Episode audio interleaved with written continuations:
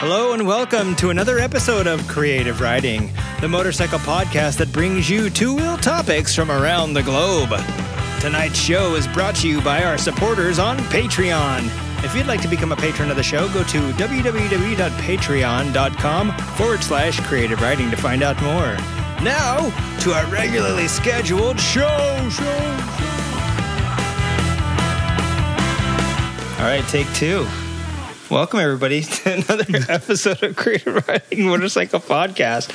This is your loser host, Shitbag McDumdum, and uh, I'm joined tonight with our wonderful, brilliant, smart co host, I've really thrown you for a loop this week. Chris Riggins. yeah. Well, we just recorded, uh, well, we just didn't record about a good 10 minutes of the show. At least Uh, we caught it then. Yeah, I know. Instead of an hour in. Hey, bud, later. See ya. Yeah. It's midnight. It's time to head out. Listen, let's start this over. Last last week's show, we were here. Chris was making some knives, so we're gonna say that this is brought to you by Field Initiative Knives.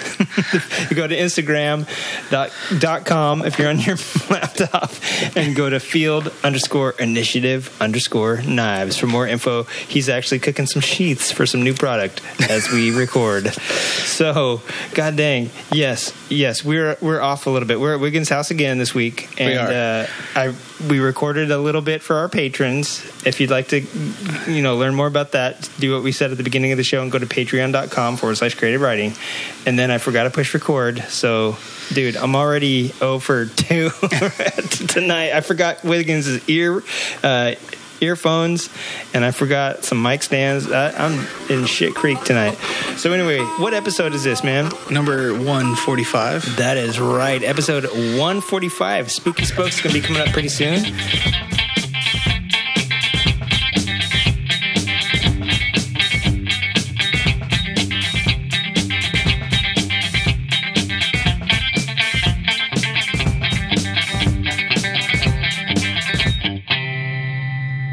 And uh, let's get into this episode. I forgot what we talked about. I forgot what we talked about. It was, it was so good. It was it flowed so well. Now let's just get to what we did this week. I can't even remember. God damn it! So this I think week, we'll get back in it. We will. Just give us a chance. Yeah, give us a give us a few minutes. uh, let us sober up here a little bit. I guess we shouldn't have d- done a bunch of drugs before starting the show, but we decided to roll a little differently this week. So, God. So this week, this weekend particularly, there was a hell of a lot of stuff going on in the moto world, and uh, one of those things was the hooligan campout put on by this dude I know named Hooligan Jesus, who happens to also be sitting to my right over here. Um, tell us a little bit about that.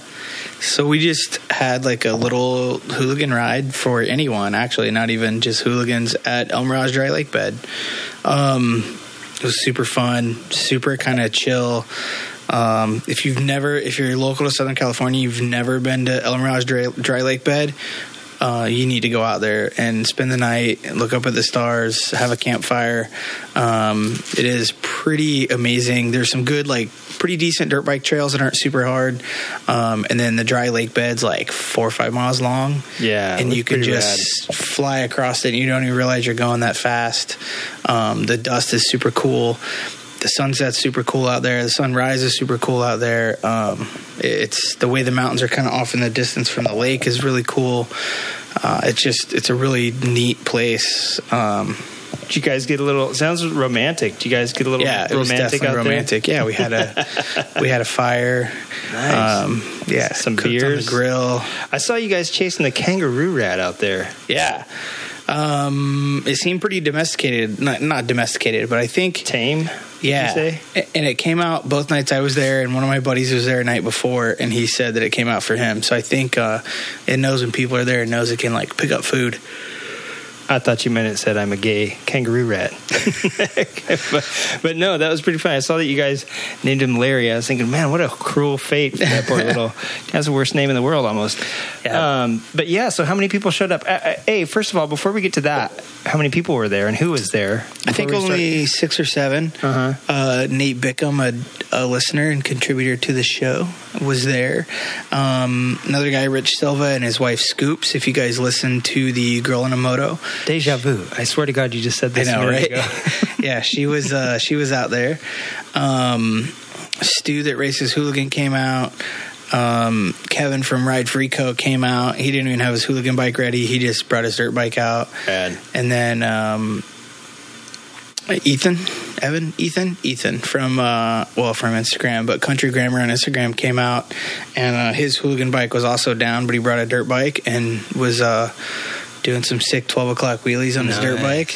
And then Jonathan Griffin, Griffin came out and um, shot some photos, and it was cool. It was just relax and no pressure, and just kind of hang out, and Yeah. you know, just kind of. Is he the Rusty Butcher photographer? He is the Rusty Butcher photographer. How did he peel himself away from that Rusty Butcher crowd for five minutes just to get Um, out there and I, I think he just wanted to relax. It was a good way. He even said he's like he just wanted to like he enjoys taking photos and he wanted to kind of get back to just taking photos and not caring about much else. Yeah. So you know it was super cool. Super Yeah. nice of him. I've been trying to get off social media lately too, and it's it's hard because you know as like a podcast, you kind of you feel like you need to be on there, but at the same time, I feel like yeah, I don't know. I just feel like it's when you step away from it, you just enjoy the moment a little bit more. You know what I'm saying? Yeah. You don't feel like you're you. You're, I'm doing this to get my Instagram picture. Instead, you're like, man, I'm just doing this because it's fun. It's definitely hard, and I definitely um, like for me with the racing. Like my main account is definitely. I don't. I don't like go out and like actively like seek. Like it's always cool to like have some photos and do that stuff, but that doesn't seem to bother me. Like then it's more about the riding, um, and if I get a cool photo, I get a cool photo. Although later it's like, oh man, I got this cool photo. I need to post it and I need to figure out something to say about it. Um, and then with like my knife stuff too, I feel like I mean that's the only place that I do anything with it. That's the only place that I like advertise or anything. So, you know, I kind of have to keep going with that one. Um, I don't I don't do a website. I don't have a website for that. So, it's definitely I think it's how you treat it. Um, Yeah. but yeah, I, I get it, and I get like kind of stepping away and Yeah, I mean, and it totally looked fun, and it was open to anyone to come out, and it sounds like just a few people that needed that, like, kind of chill getaway. And it's not, it's not like El Mirage has like vendor booths or anything like that. It's just like a really chill emptiness. You know what I'm saying? Um, now, I think I, you went out there Thursday, right, or was it Friday? I went out early Friday morning. That's right. So I left when I usually leave for work, and I drove out Friday morning. Um, And I think I texted you to ask you what it was like out there, and you said hot as fuck. yeah, yeah. so From like describe ten or eleven in the morning.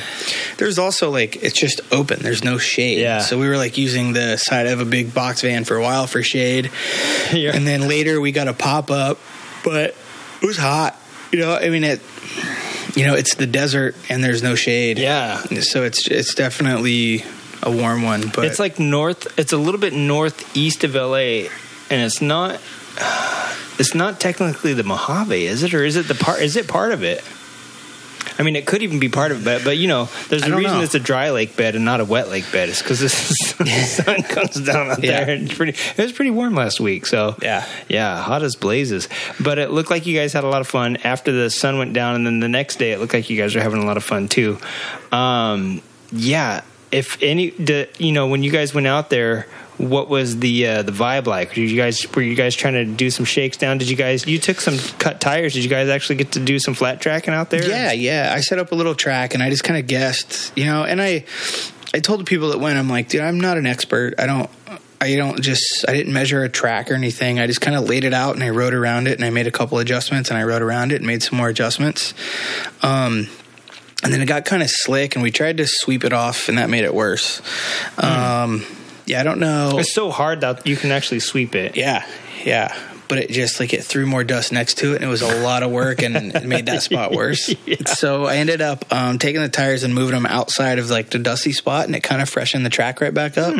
But you know they do say there's no drifting out there, so it's kind of a gray area with the bikes. But honestly, you know we had four or five bikes running around. I don't know how many laps, and not a single groove. Yeah. You know, like if you crashed, it would leave a little spot, but that's if you're in the out- Yeah.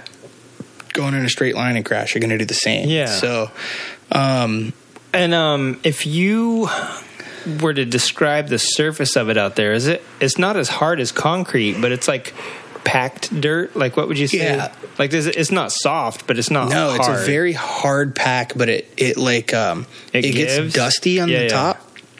So one of the cool things about it is your bike gets really dusty, but it where it where the dust sits on your bike is super cool because it's like all those spots where like the air hits it. Yeah. Okay. So it, it like it just looks super awesome. Like if It's you not go- like plastered with like mud or anything. Right, yeah. and it's not just flung on it. Um, so it, and and you can see in a lot of the photos like there's a lot of dust that the tires kick up, and Yeah. that's you know if you there was a Porsche Cayenne out there that punched it, and there's like this huge dust cloud behind it, and that's just you can see the arrow sucking the dust up yeah, behind it. I bet. so cool. Yeah.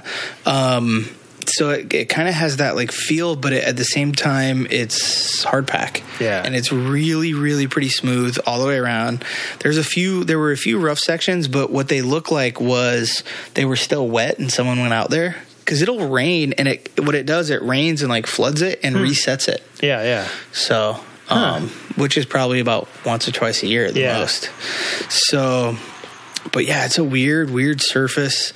Um, but it's a cool surface. I mean, Yeah, and it's uh, it's got that cool crack where it's like you can tell that it gets whatever they call liquefaction or whatever, where the surface gets like when it rains, it probably it's hard, so it kind of gets like slick, Mm-hmm. and then as soon as it dries, yeah, it's like reestablishes like re smooths everything out it makes it enough to where stuff can move on it Yeah. like the wind can can kind of brush it if you will or Yeah. like comb it right and groom it But it was cool, like where I would drain the cooler. It's crazy. Like it'll, it got real slick right there. Yeah, yeah. So it's like a weird. I think it's a lot of clay, maybe. Yeah, because it almost yeah. is like a hard bake, like a clay. But as soon as it gets wet, it's really slick. Yeah. like a clay. yeah like a like a pottery clay. Like, Yeah. So, Huh. And like you know, you'd walk off the side and pee, and it'd, it'd soak up and dry in like five or ten minutes. like a sponge it's like yes Yeah. water and like a little plant springs out Yeah, radical but it's it's a cool surface. Yeah. It's not you know the salt. Like Utah is a salt. It's like a looser stuff. yeah Like, this is more hard pack. like definitely like you would think of a grainy sand where this Mm-hmm. stuff i mean i've only been out there like one time but it's definitely like a cake i don't know how to describe Mm-hmm. it but a cake you know like a hard cake um, you guys talk about doing a second one because i want to go out I, I was not there i was uh, at another event but man i'd love to just chill Yeah, you know, I lot. Everyone that was there said you need to do another one, and some other guys that couldn't make it had already said I needed to do another one. They were bummed they couldn't make it. Um, yeah, I mean. You know, it worked out. We had plenty of food. Um, I bought a little bit at Costco. I spent probably 120 bucks at Costco. Um, you didn't eat that mouse did you no, we had plenty. We didn't have to. I mean, if we would have ran out though, he could have got grilled. but he was tame. He's like hey you guys love me. You're petting you're putting me on fire. Um, but yeah, I mean, everyone kind of brought some stuff, and that, you know, which is cool. Like, I like that whole idea of just like there's food and people can kind of share, and there were plenty of beer, plenty of water. You know, it's funny because someone be like, "Hey, is there beer?" and like three of us be like, "Yeah, we got this and this and this." So that was cool. yeah Um, the community thing Yeah, dude, I just I love those like moments where no one really cares. Like everyone kind of pitched in, Yeah, so no one really cares. Um, you know, someone suggested that I do it the same weekend as a speed trial out there. oh yeah So I think I need to check out the schedule for the Southern California um, Timing Association and do it with them because we're off in like a little cove. Yeah. Um, if, as long as we can get that again, you know. But what's cool is then we can go around and we can see all the land speed cars. Yeah, this is weird, but I think somebody emailed the show or messaged me on Facebook to ask if we were going to be out there, and I think they were out there doing the pre Bonneville. It's pre Speed Week, so I think it was the beginning of August that they were out there, which is goddamn Maybe. hot. Like Yeah. that's got to be crazy hot out there. Well, a lot of them have campers and stuff, and they just run the air all day. But Yeah. yeah, it's it's definitely hot out there. But what's cool about, or what they do a lot of there, because even Bonneville is ran by the Southern California Timing. Yeah, So you have to work up to your license. So like say you have a bike that does like 160, you if you go 160 on your first pass, they're not going to give you a record. You literally have to do like 80 or 100 and then like 120 and then like 140 and Yeah. you have to come in and like tech and you have to like work up to this and like get a license. So, you know, you would cruise across you know, shoot my Sportster with the gearing on it would probably do 120, and it had Yeah. little gear. Like I was running out of gearing in fifth real quick on the lake bed. Um, it'd be fun to have like a big tall gear on it and see what it would do. Yeah. But those tires start growing too, and it's kind of sketchy. Uh, yeah. Just Yeah, they the, get- the faster you get, the skinnier yeah, and taller flat track tires they change shape a lot on me out there. Dude, you want to hear something funny? Talking about that, I was watching this RC car video the other Oh day. yeah, and the They tires super tall. Oh my god, they got like at least ten times the original Yeah. size. Like, I hope Trusty Rusty doesn't do that because they hit the you know the bottom of the triple and shred off. Yeah, not that bad. Yeah, but, crazy front brake. But yeah, that's something I didn't think about. That's funny. But um, you're running like you know a half a pound of pressure in those things, right? close. But it, I mean, it would be crazy. Like if you're on like a bike for speed that you know will do 160, 180, whatever, and you're like, okay, I'm at 120. I'm just gonna cruise now at 120. Yeah. Like, man, that would kind of be boring. But you know, it's all in the I- name of safety. And when you start getting up that fast, like one little thing, Oh yeah, dude. I yeah, you know, people cartwheel that look like they're going in a straight line, and you don't know why they do it. And all of a sudden, even in cars, like something just Well, have you seen the fishtail. crazy video of the Honda Insight that crashed? Uh-uh. Well, um, I mean, maybe I've seen. Yeah, it was a pretty remember. hot rod Insight, um, but it was still a hybrid. And like the thing with the first gen Insight, it was really aerodynamic. Yeah. they got like 70 mile a gallon, partially because of aerodynamics, not just being a hybrid.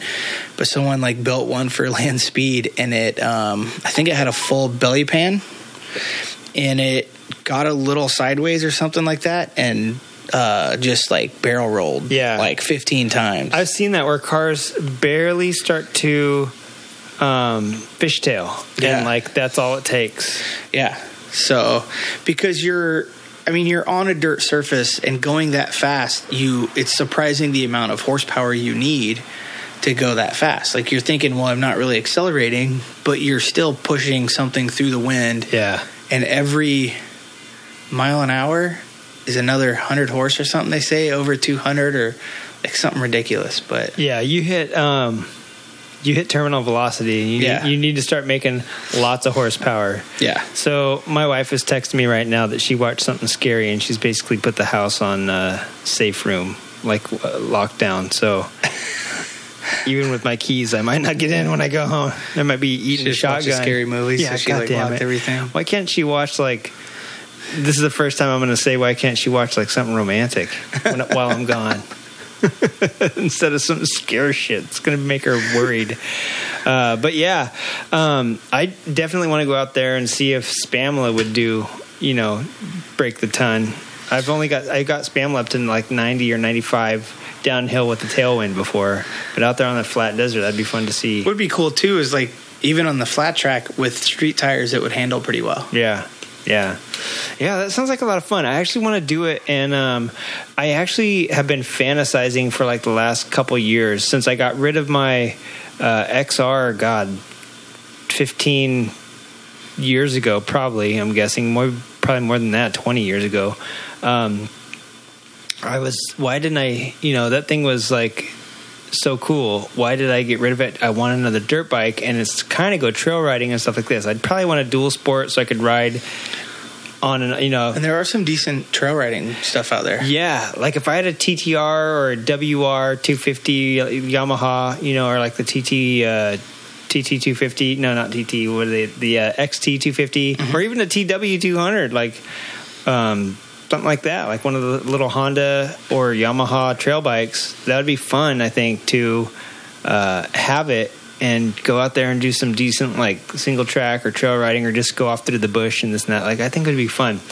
Uh, and I definitely I want to make a point. I read a, I read a post a long time ago. I forget what even what site it was on. If it was an AMA post or what it was, but somebody took their Suzuki 200 or Suzuki 500 and they used it as their daily commuter. They did a road trip on it and then they started doing track days on it. And same bike, and I was like, dude, that I'm gonna do that with Spamla only more. And I've kind of done a lot with Spamla, and I've I've gone off road with her before. It's so much fun because she's basically a crappier XT um, which was like the awesome hot rod bike of the you know 80s for Yamaha. She's kind of like a crappy XT, just not with the monoshock rear. So I mean, she's not a lot of travel, and I've hit some rocks and been like, oh, oh, like that was crazy, Yeah. but still pretty off road capable. It'd be fun to take it out there and see what she could do. I off roaded the Sportster a little bit. Yeah, and it's like excuse me it uh it does really well until there's like whoop sections out there Yeah. that's just like formed from the water and with only a rear brake and a 450 pound bike with not much suspension like you can't just i couldn't like fly through the desert and be like oh whoops let's slow Yeah. it down like you just had to kind of chill but i climbed some stuff Yeah. it was pretty fun Yeah. And the two guys I were with are on dirt bikes and they're like oh man i can't believe you're still like right behind us Yeah. and i'm like i don't It's know Rad. Well, you know, back in the days, the scrambles were held before motocross was a thing. Scrambles were held on like old Harleys and BSAs. Oh and yeah, stuff that for sure. I've always wanted to take like a XR50, CRF50, leave the motor stock, and do like a land speed bike. Oh, Like use yeah. like bicycle wheels, Yeah, yeah, yeah. like lay down like an inch off the ground, Yeah. And use like you would use like bicycle chain probably too. Have you ever seen that um, material that's like uh, it's like neoprene or something, and it's like a skin that goes over bicycles Yeah, that they do? yeah, yeah. you could do that. Like you could do a full arrow, an arrow car, like the uh, like the friggin' Yeah, you could do like road bike wheels with Yeah. like you know a, a 11 speed cassette on the back, and like a jack shaft over to bicycle chain. Holy and it would probably work. yeah, because it's not it, they don't make much power. Yeah. Like they make less power than a human. You know what's crazy? Uh, I saw this guy on a bicycle, actual pedal power bicycle that had a special rear sprocket that these dudes had machined that was huge. The rear, the one on the rear wheel was huge, and the one on the front wheel had some weird like internal hub to it, like a weird internal diameter th- where the cranks were on an internal gear. And the, the front sprocket had like an internal and external chain, so it was like reduction gear or something like that. And the dude got up to like 100 miles an hour on a bicycle drafting a car. It would have been bigger in the front than the rear. That's what I thought too, but the rear was bigger. The front was like I'm saying, the front had an internal and external, so it was like a hmm. gear inside a gear. It was like a spirograph The someone just set the new record. It's like 183 mile an hour. on a bicycle. It was a woman on a bicycle, but they were behind a car, like maybe at El Mirage, because they wouldn't go through the salt very well. They were behind like a drag car with like a, Yeah. a wind shroud Yeah, around it. Yeah, this guy had a car too. But I, I think to do that fast, even with no air, I think the wind shroud would create a vacuum. Oh, because yeah. of the drag. I bet the drag would push you. Yeah. So if you designed it right, the drag would actually push the rider into the car. Yeah. Probably. But yeah, still 180 mile an hour on a bicycle. is Yeah, I know, I know. Yeah, th- these guys got up to like 100 or 120, which I thought was amazing at the time. And dude, like the, looking at the gear thing, how they did it, I was like, oh, they had to do a special gear because no regular bicycle gears Yeah. would be able to do that. But yeah, that'd be that'd be kind of crazy to go out there and just see what you could do. Yeah, next time you do one, I'm gonna I want to head out for sure the next time that there's one and. uh Instead of doing what I did this weekend, so yeah, let's uh, talk about what I did this weekend real quick. I um I did the DGR down in Orange County, and that was pretty fun. I I really regret not going to El Mirage just because it sounded like so much fun, and I it sounded like a chill time, and that's really kind of what I was up for was a chill time. But Chris went out to El Mirage because it was well, Chris. Why did Chris go to El Mirage? Cause it was good.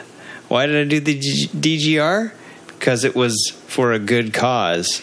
I don't know. That that played out better in my head than when it came out of my mouth. But anyway, the uh, yeah, the hooligan campout sounded like a lot of fun, but instead I went to the DGR. And uh, why didn't I go to the one in LA? I don't know. I just felt like being with some friends. I knew Bry Viffer was going to be down at the DGR in, in uh, Orange County. So I headed down there, met up with him and his beautiful wife, Sonia. I hope she doesn't mind me using her real name on here. I don't know her. Uh, her bike name.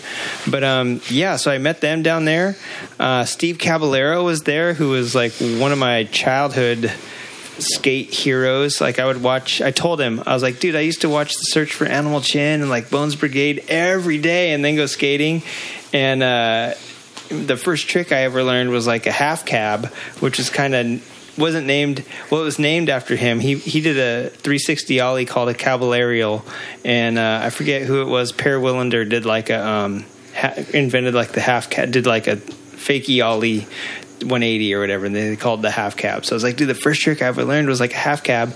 But dude, I used to love watching you and my, my cousin skated with Lance Mountain. So it was kind of cool meeting him and talking to him. I know Wiggins is like, oh, yeah, I raced with him probably before and stuff, but he for me, as far as motorcycling goes, yeah, yeah. But as far as skating goes, man, he was like one of my heroes back in the day.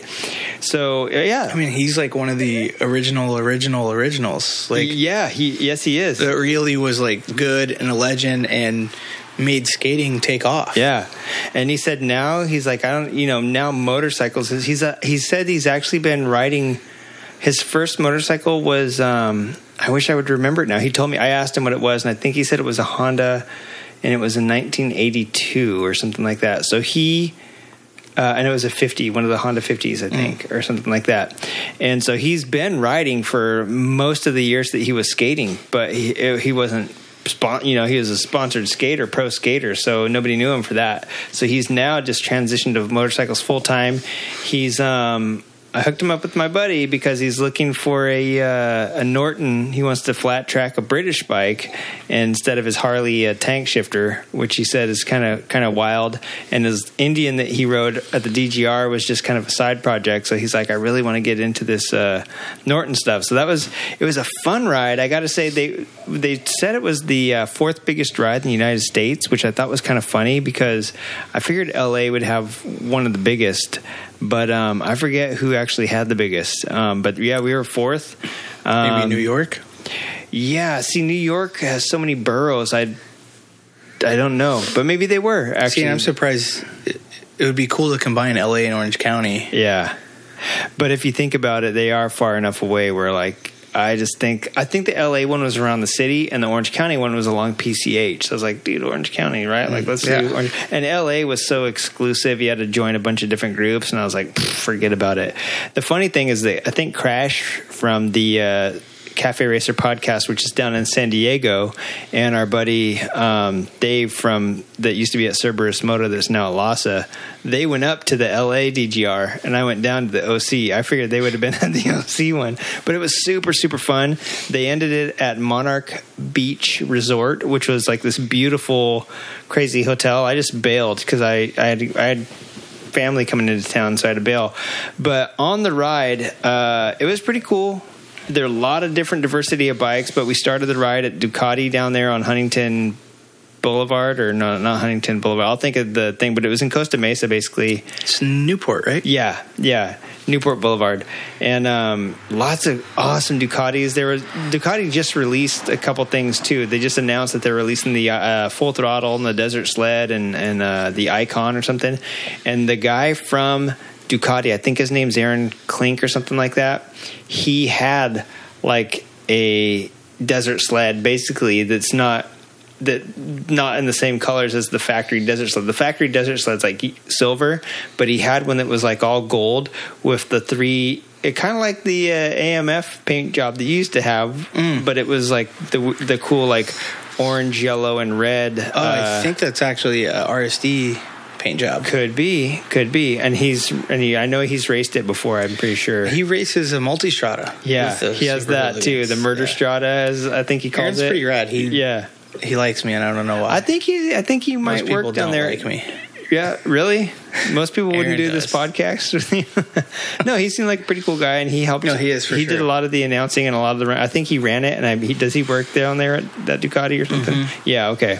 So yeah, I went down there. Spamla did not want to start that morning. Uh, she was pretty not liking the cold weather, and I actually had a bump starter. And I was like, dude, my dog. Hey, the night before, my dog and I are playing and I'm like wagging her little toy around, and she's jumping for it. And I, I was an idiot, and I was kind of waving it around, like keep playing keep away with her. And she's she went for it full on, like she committed.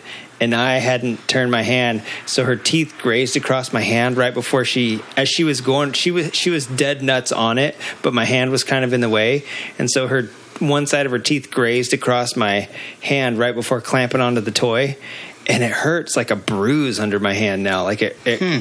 It didn't leave much of a mark, but underneath it hurts, It right? hurts. So I was like, dude, like that's my throttle hand, like kind of joking around, but it still hurts, you know. And and uh, I was like, oh, you know, whatever. My dog's teeth hit it. I'm not gonna not go on the ride. But I got to say that today, like it kind of feels weird. So that was the night before. The next morning, yes, Pamela didn't want to start and she's been starting fine. Actually, I put her out. She was out in the driveway the other day, and she kicked right over, but she had been sitting in the sun. And mm-hmm. so I changed my plug, which helped a lot of stuff. But that battery in it is old, and so I was like, "Well, the battery's getting old. I'll just bump it." I only had to start it there. You know, I bumped it in my driveway. I only had to start it once I got to Ducati, and we left for the ride because they did a little schmoozing beforehand. And then I only had to start it they stopped at the Vans headquarters in also Costa Mesa or something like that, or Huntington Beach or wherever that is, and did like a little food break and drink break for to give everybody a little uh, regroup and um, catch all the riders. And started there fine. So I was like, okay, cool. So the battery, you know, it just whim, just a weird, weird uh, thing. But I was like, all these weird little things I hope go right. And then I had also lubed my chain like two days before, and as I'm riding, it's like all flinging out of the little groove. I was like, dude, like there's so much lube everywhere, and I had wiped it down like twice, right? So it just at, once you get up to like 70 miles an hour, it just starts flinging out of all the little squeaky squags. So. Uh, Paul, I met him down there, and he was on. Like I said, him and his wife were down there on the VFR, and he's like, "Watch out for left turns, bro," because my tire looked like slimy, you know. But um, luckily, it was just like dried on there, so it, it, it wasn't really slimy. But uh, yeah, so nothing bad happened on the ride. I was super stoked. Um, we did. It was so weird because a lot of times you go on rides and people will block traffic. They'll run traffic blockers for you, mm-hmm. and they try to pick a route that was mostly not crazy turns. But we are riding through the city of Costa Mesa and the city of like Huntington Beach, and you are riding through the city. So the, a lot of stoplights, and it's Orange County. I have no idea where I am, so I'm following people. And it turns out some of those people didn't necessarily know where they were going. So, uh, like I would say, almost to Vans, uh, a few miles from Vans. I um, this guy. We are there's a bunch of us at the stoplight, and I was like, "All right, which way do we go?" And they're like, "Right." And then a whole crew pulled up behind us, and they're all, "Dude, we go left here." And it was like the old guys that knew that had the um, route map, and so they knew where they were going. And they're like, "Why are you guys going right?" So I start pointing to everybody, "Go left, go left." These guys, these two dudes in the front that was leading everybody, don't know where they're going. Go, go left. And so everyone takes off, and this one guy on a CB, his name, I talked to him later. I think his name, I wanted to say Brian. But I feel like Brian is too old. Like Brian Dennehy, I feel like Brian is too an old man name. I think his name was Ryan, and uh, he was on his dad's CB five CB five fifty four, and uh, it's pretty rad. You know, OG paint, everything was like super. Everything was OG on it actually, and it sounded super cool. But he's like, when it gets hot, it, it just quits. And so I was like, oh, dude, like there's a lot of stoplights. Like he's like, yeah, stoplights. It hates him. And I was like, well. Like we've been hitting stoplight after stoplight after stoplight. I could see probably why you know it's cutting out. So it cut out a bunch of times on him, every time he'd have to wait a couple seconds and kick it and it's not electric so he'd have to kick it you know and it started right up which is cool but we'd be at a stoplight and it was just me and him. I was like i'm gonna wait for you because you know i don't mind hanging as long as you know where we're gonna go and he's like yeah yeah. And then so i just kind of hung with him and rode with him. And at every stop like i swear to god we hit like 15 stoplights. And he, he only died at like 20 of them but at the same time at the stoplights we'd be talking. And it was pretty cool. He that was uh, his dad's bike. It was a 1974 which is a pretty good year. Uh, and then he's like oh my regular bike is a um, i think he has a nighthawk seven fifty or 650 i can't remember but he's like yeah my nighthawk is my regular bike and then this is uh you know this is my dad's bike so and i was like rad. So we were he was telling me we were talking all about orange county he's like dude you can't because i was like we, we went around crystal cove and um, it was like this little windy uh, state park thing and people were going so slow that i'm in like first gear pulling in the clutch trying not to like stall right? I'm like dude people are just moseying, right? And he's like, "Oh yeah," because the speed limit was only 15. And I was like, I could have got off and ran next to the bike, you know, ghost ride the whip a little bit, show off my skills. and I was like, I totally wanted to go off on the side of the dirt and like do a big roost. And he's like, "Oh, good thing you didn't. Like that's a like that's Ticketville down there." And I was like, "Really?" He's like, "Yeah. Like when you live in," I was like, "I guess it pays to know."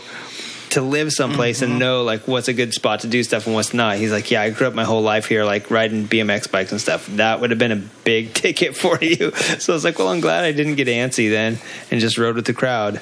Um, so yeah, it was cool and it was really fun talking to him. And then of course meeting Caballero at Vans, and he's he used to be sponsored by Vans, I think. And talking to him and just yakking with Paul and Sonia, who are just super fun people. And then getting on the second half of the ride, which was down PCH, and everybody and through Laguna Laguna Beach, like Laguna, where the hills and all that shit was mm-hmm. filmed, like riding through there, and uh, everyone's like looking at us, like all these motorcycles, you know what I mean? And there was 500, there was almost 600 people, and we probably grouped up in groups of like 50 to 20, and so they saw motorcycles going through all day. You know what I'm saying? So yeah. it, was, it, was, pretty cool. And uh, the fun thing was uh, I saw this dude. I thought it was the same dude. I thought it was that Ryan guy again. But I was like, no, that's not him. He's on a different bike. And then like I pull up next to him and he's like, hey, bro, I got my dad's new bike. He was on a Triumph, a new Bonneville like T100. And he's like, yeah, he's, he had to go home anyway. So he just took the Honda and I'm on this. And so I was like, oh, that was you. Like, that's so funny. So we actually like met up again and rode. And then, uh, yeah, I don't know. It was just a lot, a lot of fun and for a good cause. You know, it's all it's all about uh, the Mo- Movember Foundation. The guys from Australia that started the Movember Foundation were there at the OC ride, um, and they are for prostate cancer and uh, men's health excuse me, men's health. So anti, you know, suicide prevention and stuff like that. It's a really good cause. So I felt kind of good doing it for that. Uh, thanks to Paul. He's the one that actually donated 200 bucks. This dude is crazy. He's letting me borrow his VFR. He donates 200 bucks to the DGR ride. And, uh, yeah, he's there for everything. So it was kind of fun. And, uh, yeah, then I beat. I, I had my my wife. It was 1.30, and I was like, dude, we started late. The ride was supposed to end at one, but we didn't even get to the final destination till like 1.30 or 1.45. So I had to beat it back home. My uh, in laws were going to be there at two, and so there's no way I was half an hour from home. I was at an hour and ten minutes at that point. So I just start hauling ass home, and I knew I was going to be there a little bit late. But uh, yeah, I just start flying home, and I get on the 57, flying north. Spamla just is like I'm at 85 and uh, actually i split a lot of lanes on the five. It was really nice splitting lanes. She's so skinny and little that i just blew through you know at the carpool lane it's nice because you have the double yellows to ride in but even on the regular lane she's so skinny i was just doing like 100 miles an hour uh, in between cars and i didn't feel threatened at all. But then i got on the 57 north and i'm flying home and i'm like 20 minutes from home literally 20 24 miles, I think, from home, which equaled out to 20 minutes at like 70 miles an hour or whatever. You do the math on that.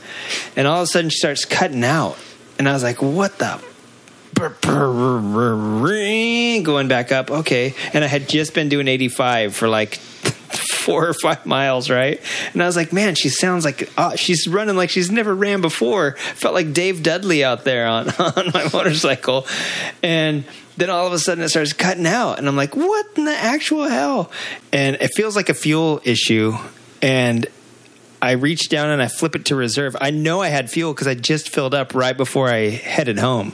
So I knew it wasn't fuel. There's no way I, uh, all that whole morning riding down to Orange County and doing the whole 40 mile ride or 50 mile ride, whatever it was.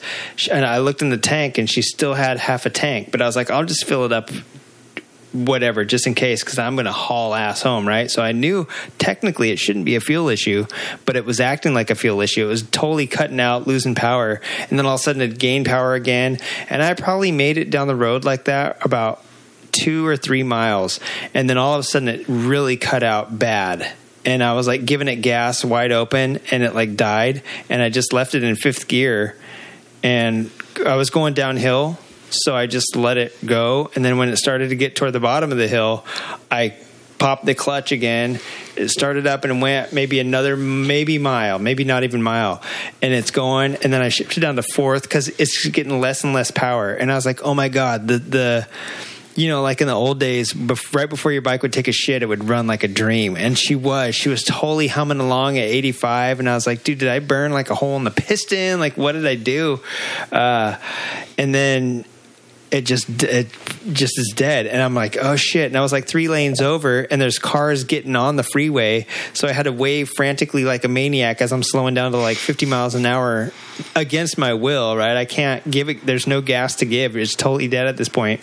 So i'm waving waving and they kind of like let me get over and i go as far as i can down the side of the road and i end up right by the 60 and the 57 and i'm about 20 i think mapquest said i was 20 to 24 miles from home. And I was like, really, I couldn't have made it 20 more minutes, you know, on whatever's happening. So I get off and I'm like looking at it and I'm like pushing the starter, nothing's happening. And I look at the headlight and it's totally dead and the blinkers won't work, the horn won't work. And I was like, dude, something electrical big went. Like it's big. This is big time. And I'm looking all around. I let it cool off. I'm looking, I'm trying to think of like, did I overheat something? Cause I was like ripping at 85 down this hill like for the last few miles and it was running really good.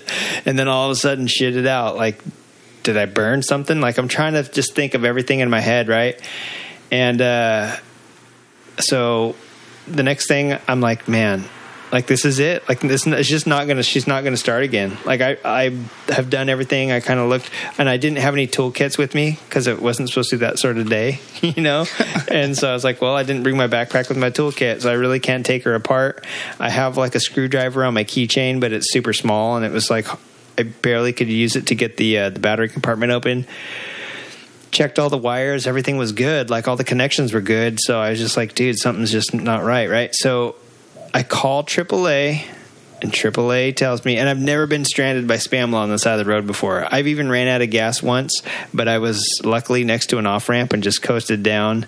It was downhill too and i coasted down and there was a gas station like there is in california at the bottom of every off ramp almost this is the first time I've ever been on, stranded on the side of the freeway, and it sucked. And I called AAA, and they told me it would be a couple hours, and it would be three hundred and twenty bucks. And I was like, because I don't have bike towing on my policy, and I was like, damn. And Wiggs is like, I hate to bug Wiggs. I think he's even in the desert. I'll just shoot him a thing and see if he's even home. And I think I texted you, Are you home? And you're like, Yeah, I am. What's up? And I was like, Oh shit, do I even do this? And I was like, No, I called AAA back and the guy's like, "Yeah, it's still going to be a couple hours, and you don't have bike towing. It's still going to be three hundred and twenty bucks." And he he explained the fees to me, which I think me and Wiggins want to cover in a later episode. What actually, uh, why it costs so much, and should it cost so much? And anyway, so I called Wiggins back, and I was like, "Hmm," or I texted you back. And I was like, "Are you sure?" And you're like, "Uh, yeah, I got like some. You had just got back from camping, right?" Yeah, dude. I had which I still have some of it, but I had to get my gear bag out, my bike out, my toolbox and stuff out um, to make room. And then I left your grill in because you let me borrow the grill for the camp out. But so I had to get that back to you anyway. And then there's still a little bit of wood back there. Yeah, and you you had just got home that morning, right? Sunday morning? Yeah. Yeah. So like you an were hour or two before that. No kidding. So you yeah. were hours home. You you just barely had time to kiss the wife and the baby before old junkie Turdman's calling you up, yeah. asking a favor like, "Hey, bro, I'm stranded, stuck. God, I'm and stuck, I, and you have a truck." Yeah, and I felt so horrible, and I was like, "Dude," but but he actually got there and we got back to my house sooner than AAA told me a tow truck could even get there. So I know it was a busy day for them, and maybe they lim- have limited contracts with people in that area or whatever it is, or just that many people break down and need, or need tows or get impounded or whatever in California. I could not believe the fact that two hours I would have been sitting out there in the sun. And even though he did have to unload a bunch of stuff from the back of his truck, he still got there faster than they would have even just got there. You know what I'm saying? So I was super grateful to Wiggs. I was like, man, I, I can't thank you enough actually for coming out there to get me. And I don't, I really don't know what I would have done. I would have paid three hundred and twenty dollars and just sat out there in the sun because it wasn't it wasn't a cold day. No, I mean, it was not. It was no El Mirage lake bed, but at the same time, it was kind of a, a nice warm day uh, Sunday afternoon. I would have just sat out there roasting on the side of the friggin' freeway, waiting for a, a tow truck to come uh, do me dry in the butt for three hundred twenty dollars to tow a, a two hundred and twenty pound motorcycle. 20 miles to my house. It was $10 a mile, by the way. And I was like, you I've got to be kidding me. Is that what it? Why they? Wow. Ten dollars a mile. I'm in the wrong business. I thought stripping was good, but apparently towing is even better. Right. So yes. So that was my my weekend, and how Wiggs wrapped up the camp his uh, hooligan camp out was by saving one idiot from the side of the 57. So thanks for that. Uh, hey, what do you say we get into some uh, some another segment here? Yeah. All let's do it. Let's do it. When I was a kid, my friends all pronounced it Sam Hain. They didn't speak Gaelic, so they didn't know pronounce Samhain. In Welsh, it's Nos Calan Gaeaf. The English, they called it Halloween or All Hallows Eve, and actually that was probably from the Catholics, who went so far as to name the next day All Souls Day. But we know what it is. It's the time of the year when the nights devour the day. Darkness becomes longer than light. It's the time of the year when the spirits from the other side of the world, from the world of darkness, the underworld, their portals open to our side.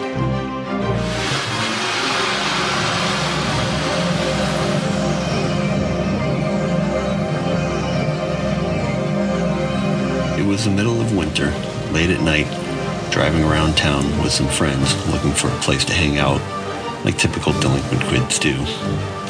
Within about 10 feet of backing up, we noticed a clear set of footprints, deep tread marks in the fresh snow, walking right up the middle of our car tracks, leading directly under the car and up to the mill. They were separate from our footprints and led around the side of the mill where we hadn't been. The footprints definitely weren't there when we pulled in. It was pretty freaky, so we just got the hell out of there ASAP.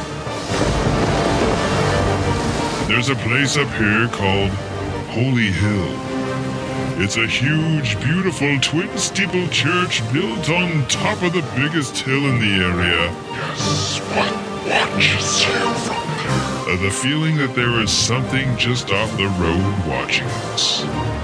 Blowing leaves and crackling branches is all that breaks the night silence. I once worked at a hotel in San Diego, and I worked the overnight shift. And I had a key, like a master key, so I went in the room, and then so I stopped, and I was super still. And across the room, I saw what I thought was like a silhouette. So I called out a name of the security guards, thinking it was him. Um, I don't think there's a person there. Cry out, creatures from the night. Winged beasts all take flight. And I looked to my left and I seen what I can only describe as an inhumanly large owl. Looked up in the tree where, the, where I had seen the owl, but at this point the owl had gone. In its place was a raven, blacker than I've ever seen a bird. Even to this day, all these years later, a black that almost seemed to drink in the light when it hit it. Now, if I hadn't looked up and if I hadn't seen that owl, raven, whatever it was, I would have went straight into the river. Halloween. Candy ass kids wanting candy from my ass. So I'm out here at uh, Bray Road, where supposedly the Beast of Bray Road lives, and uh, I'm gonna go uh, see if I can find a werewolf. And I even brought my werewolf bait. I'm in the middle of effing nowhere. on a haunted road looking for a werewolf. What else would you do? Motherfucker's got my beef stick! He's got my beef stick!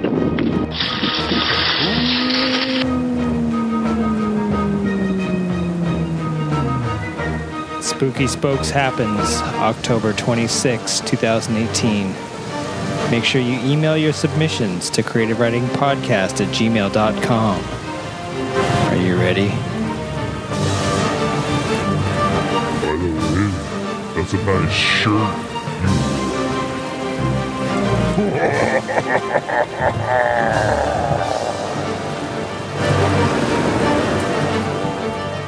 If you guys wanted to hear Wiggins sing the Super Mario Brothers uh, theme, I am super sorry that I turned us down, but it happened and it was amazing. So, Wiggs, on this week's show, I got a little uh, game for us. We played this, mm, I don't think we played it last week, but maybe the week before. Uh, WFO. Uh, it stands for uh, no, we yeah, we did play this last week. It stands for wide fucking open when Wiggs runs his wa- races, his waces. but on this show, it stands for what's the fake one. So I'm going to give Wiggins five headlines again from the news. Uh, this week and maybe last week and even the week before, uh, maybe a couple years ago. I won't tell him. But um, some of this news actually might be from 1982, Wiggs. So you just have to guess. You do your best to decide which one is the fake one, and you do your best to decide what year it might have came from in order to tell me what it is. So here we go. Are you ready to play? What's the fake one? Sure. All right. Here are five headlines from Motorcycle News recently. You tell me, what's the fake one? Headline one Suzuki unveils. Hey, are you on your phone looking at news headlines, by the way, you cheater? That would have been a really good idea. Suzuki, he's looking at birthday cakes, folks. I was not lying. Back a few, you know, uh, 50 episodes ago, I told you he looks at birthday cakes all the time when he comes over on Instagram. I don't know what that's about.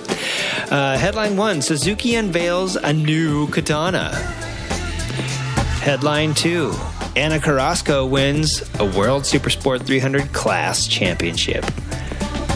Headline number three The power sports industry contributes less than 1% of the U.S. GDP. Headline number four A man swims off after trying to steal a motorcycle in Florida. Our headline Well, that's probably true of happening in Florida. yeah, I think I, I think I ruined that one by telling you where that is. And headline number five: the navigation updates. It's almost as if they listened to the last show. The navigation updates for the Honda Goldwing uh, are available now. Which one of these headlines is fake? How do you update it? You got to take it into the dealership and they update it? It's not like it just downloads automatically, does it? Like a Tesla expanding your battery range? Yeah. I don't know. Maybe that's a fake headline. They can't update to touchscreen, so. Maybe that's the fake headline. and I'd believe a new katana. That's, I mean, everyone needs a cheap, shitty sport bike. um, what was the second one? Uh, Ana Carrasco wins the World Super Sport Championship. I thought that happened a little bit ago. There was a girl that just won a championship, but I don't remember her name. So I'm gonna. yeah still we i think we talked true. about a girl last episode but we couldn't we talked about two girls because we couldn't remember the name one of them may have been this girl Yeah. Um, the third one was the power sports industry contributes less than 1% to the united states gross domestic product That's really believable too. I'm gonna say that's the fake one. I'm gonna say it's less than two percent. right Because uh, someone swam, so they tried to steal a motorcycle and swam away. That's fine, especially in Florida. that sounds typical of florida and the Goldwing, I mean, the thing is, like, the bike came out what six months ago. yeah It actually Honda released it almost a year ago. And Yeah. then plus Well, a year all- ago and at they were all built right? before that. It's like when you go buy a brand new iPhone and it gets updated like as soon as you get it home. well, I- Um, yeah So I'd say that one's real too. you were just talking about the navigation on last episode. Some of these came from last episode. The girl winning the championship, the Honda Goldwing updates. You were talking about all this stuff on last episode. Was I? Yeah, you said how the Goldwing I said it navigation was basically like the Tom Tom. yeah, it's horrible. But it's how you enter it too. Like there's no touchscreen, so you can't like. There's not like a keypad that comes up, so they can't update this stupid knob. They so you, ha- oh, I was going to say you have to go to A and then enter, and then scroll scroll down to Z if you're going to uh, you know Arizona or something. yeah, Wow, that's it's pretty horrible. It's like an old flip phone. You might as well just have Yeah. like A B C D E. Like hit it three Yeah. times for C. yeah, yeah. Uh, so yeah, one, two, three, or four, or five. Which one do you think is the fake? You said the power sports industry. go three. The power sports All right. industry. All right, Wiggs, you've done it. That is the correct. Uh, I have my I have my fancy soundboard right here. Why don't I make a little? I'm gonna do something. Really, I got it right in the first try. Yeah, you got it right in the first try. I'm gonna give you some props for that. I, I must have some applause on here.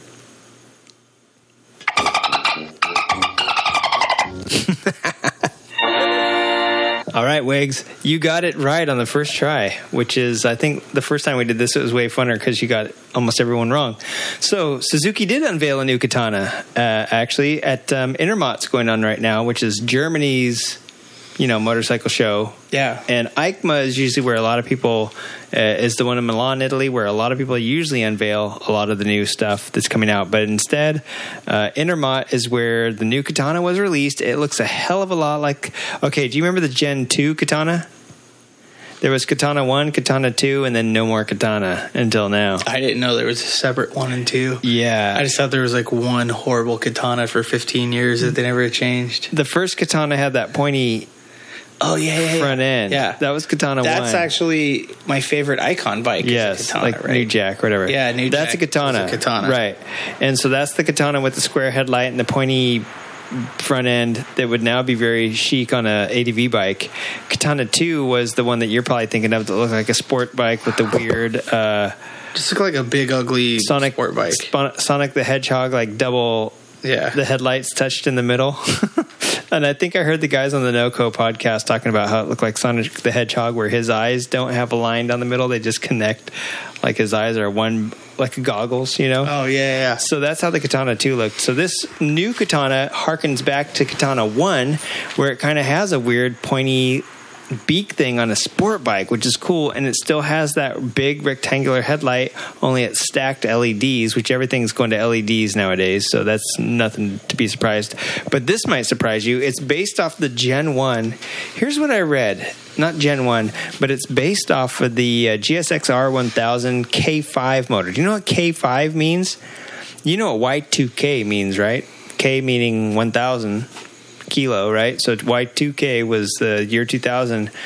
K5 means uh, 2005 in in Suzuki lingo, and uh, all the way up to K9, and then it was L's. So if this is based, like they said, off the K5 version, that's a 2005 mo. That's a 13 year old motor. This is based off, but it's making Yeah, but a 2005 Gixxer 1000 still made 150 at the crank. Or this more. one, yeah, this this bike is rated at 150 bhp at 10,000 rpm. It comes with upside down forks, and uh, I think it looks. It's got like an FZ09, yeah, an FZ09 license plate, which was the first bike recently that had a license plate off the swing arm. Now a lot of them are doing it. Like you know, like the Indian does it now. I think one of the Harleys does it now. Maybe the FX. It's a big Euro thing, but yeah, the FXDX they put it on. Yeah, like it's on the swing arm now. Yeah, it has like that little like plastic fender thing. Yeah, it mounts to. Yeah, and so the uh, the is the FZ09 frame and everything based off the 05 Gixxer. No, uh, uh, it doesn't look like it. It kind of looks. A lot of it does look like it's bespoke. The motor for sure is based off the 05. Um, with whatever upgrades they needed to make to pass Euro six or whatever's coming out or Euro five, you know, whatever. Probably a little detuned. yeah. well, um, 150 is pretty good for. It's probably at the crank. Yeah, it is at the people crank. measure at the crank. Yeah. So that would be 125, 130 at the Yeah. ground. So yeah, it's probably detuned a little. My 929 made 135 at the ground with a pipe air cleaner and ex- uh, pipe air cleaner and exhaust. Yeah. Yeah. So Pipe you- and exhaust are the same thing. So tune these things up, and you might knocked that back up to 150 with some uh, some cool stuff. But the upside down forks and, and stuff like that, they're kind of So it's kind of like a retro mod, but like an 80s Yes. instead of the 70s. And, you know, everyone's doing. Yeah, and everybody's doing that kind of like the uh, the Yamaha YSRs, and th- there was a couple of those there at the uh, at the DGR that Paul and I were looking at that look they look mm, retro modern. You know what I'm saying? Like it looks Yeah. really cool. So yes, the new Katana. You thought they couldn't do uh, the Katana One justice because they came out with the Katana Two, and people thought they should never make another Katana, but they've done the Katana name some real. Uh, some real good. 2019 Katana 1000. Was it always a 1000? I thought it was a 650 or something. Well, we're, the earliest katana was, I think, a thousand. The second katana, I think, was a super sport, which would have been, yeah, six hundred or six fifty or something. But um, yeah, the, this one's a, definitely a thousand. Uh, that's not it. So, headline number two also Ana Carrasco. Now, we just talked about her last week as the girl that won a super sport race, but it turns out she won two races. She won uh, Imola and she won Donington Park, and she just took the actual 300, the World Super Sport Championship. By the way, the Katana looks pretty good. The new one? Yeah. Yeah, it does. I mean, it, It looks real good. It is very 80s sport bike. Yeah. Um, I think the Cafe Killer guys might like it, but I like that they embraced it. Yeah. like so many people are going so 70s style right now Yeah. with their retros that they and honestly, it's one of those like the 70s stuff's gonna fade out, and not be cool, and the 80s stuff will again. Yeah. You know, so and then 90s. And, yeah, yeah. So, yeah, so I think it's a it's a bold move, but to me, it's a good move. yeah. You know, if they would have done another 70s style sport bike, you know, it's been done. But Super 80s hasn't really. Yeah. Well, you know, Honda did the CB 1100 a few years ago. Yep. And then quit it. Kawasaki just did the R900 a couple years ago, so they had no choice but to move up into the 80s here. Yeah. I mean, and that's just for the Japanese. Triumph's been doing retro modern Oh, yeah, for a few yeah. years, and Harley has never updated their style, so theirs is still the same they still look 80s, right? in a, in a good way. yeah. But yeah, I mean, it's a that's a good looking Yeah, bike. that's what I thought too. And if it, it's- and it does the old the original Katana one some justice with that weird styling, you know. And honestly, if the chassis is an updated and the suspension it's inverted, it's got radial mount, and this one has got Brembos. Um, the wheels are three spoke, which I always hate. But honestly, in the the tail section is not amazing, amazing, but it's not bad. It's got moto style bars. You know, honestly, if the chassis is pretty well the 05 Gixxer too, and it's got the the one piece moto bars, it's kind of a cool upright, half naked sport bike. yeah. And an 05 Gixxer for um, probably anyone listening will outride you any day. like, Well, the funny thing is, is that like we were always saying, those ten year bike that episode we did of ten year bikes, like the Gixxer is one of those ones. Kawasaki's famous for bold new graphics. They, you know, they really haven't Well, changed. Most what of I'm saying stuff. too, yeah, not only have they not really changed a lot, but you know, for most of us, the thousand cc sport bike is way, way, way more capable than we are. yeah. So- you got a lot of learning to do on that, and I think we Yeah. talked about that a few episodes ago too. That you, Yeah, like every time I go to the track. you keep that for a long time. Yeah, for sure. I mean, that's it's a good looking bike. And Yeah. honestly, back to my 929, when I sold it, I bought it at 35,000 miles. I sold it at 55,000 miles. And last I knew, which was six or seven years ago, it had 75,000 miles. Like, That's a Honda. are- yeah, the Suzuki, you'll have to do rod bearings. You guys think I'm joking? Wait till you hear about rod bearings in that thing Yeah. but um, still, it's a pretty darn durable motor. And if Yeah. they detuned it a little bit, one, I don't know if they had problems in the 05s with rod bearings. I know, so I do know back in the 70s, Suzuki was known for rod bearings, and a friend of mine had an 03, and uh, guess what went out? Rod bearings. Yeah, no, I know a lot of times uh, the bearings and sometimes the um, Well, depending on what you're doing, yeah, there can be failures between the cylinders too. Like there's there's a Yeah, weird little weird things. In happen. general, like back in the day, Suzuki was known for rod bearings. The rod bearings. And Yamaha was known for transmissions. yeah, And the first gen R6 had tranny problems. and the R1, when they first went to the new Stingray thing, they had transmission problems. really. Yeah, there's if you look on the recall websites, yeah, there's a lot of common stuff. Like BMW is always suspension stuff, like front and rear. Like yeah, everybody has their radical thing. Yeah.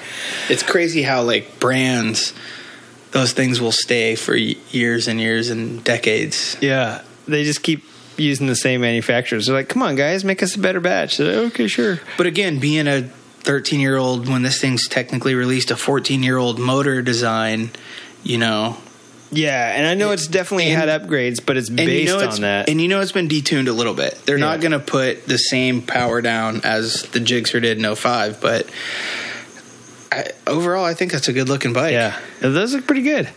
I didn't yeah. see the exhaust side. Not Uh, that you're not. no, gonna- they did a pretty good is job. it all underneath for the most part? Yeah, no. It, Oh, if- there it is. If I remember correctly, it comes out a little bit, yeah. but not huge. Mostly underneath. Yeah, it's a good, good looking. It's not bad. It, it really isn't.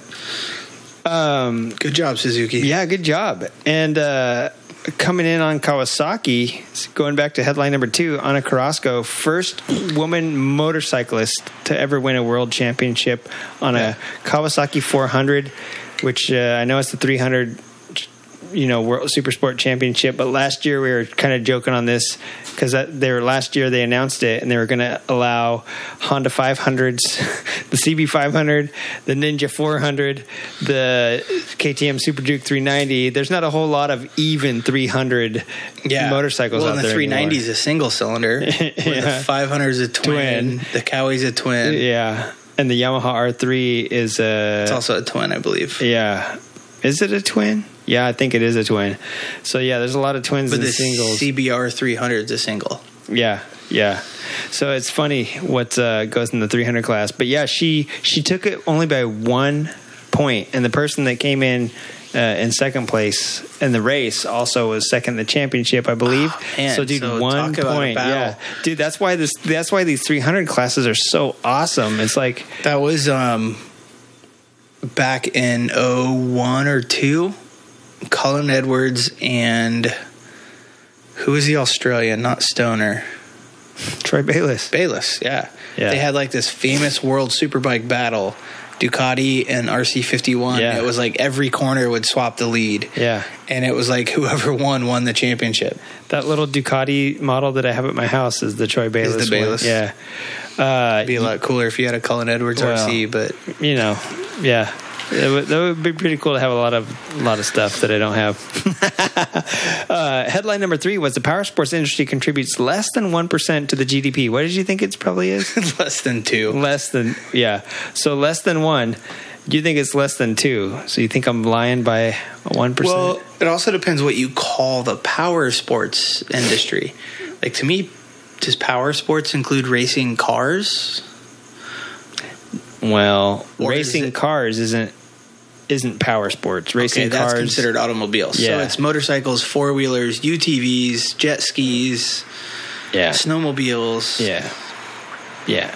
I said less than two percent as a joke, but I bet it's pretty low. It's two point two percent actually. Wow. which is very low, but it's still. so if it was the Price is Right, I would have won. I know it's we they actually this is kind of weird. This is an interesting fact. Uh, they two point two percent of the uh, U.S. GDP turns out to be seven hundred and thirty four billion dollars. Wow, and that's I'm guessing that is sales of equipment as well, like helmets and gear and stuff like that, that you don't get with performance stuff on cars. You get either you get the aftermarket on cars and you get the accessory stuff on cars, but you probably on cars they probably don't count racing and uh, you know I'm talking about. They probably don't count racing and autocrossing and grassroots I bet stuff. that's still considered the automotive industry. Yeah, but uh, the thing is, is that I think like SEMA isn't factory stuff. SEMA is the specialty equipment manufacturer. That's Right. all aftermarket crap. It's Right. like their own industry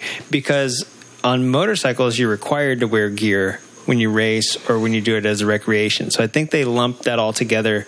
Unlike, I don't think with cars they lump that into. If you were to talk about Ford sales, they wouldn't also include like how many helmets people bought to go race their Mustangs for a track day or whatever. I, I think they do it separately. So I don't know 100% if this is just unit sales or if this is like equipment and stuff, but I'm pretty sure it's probably all of power sports.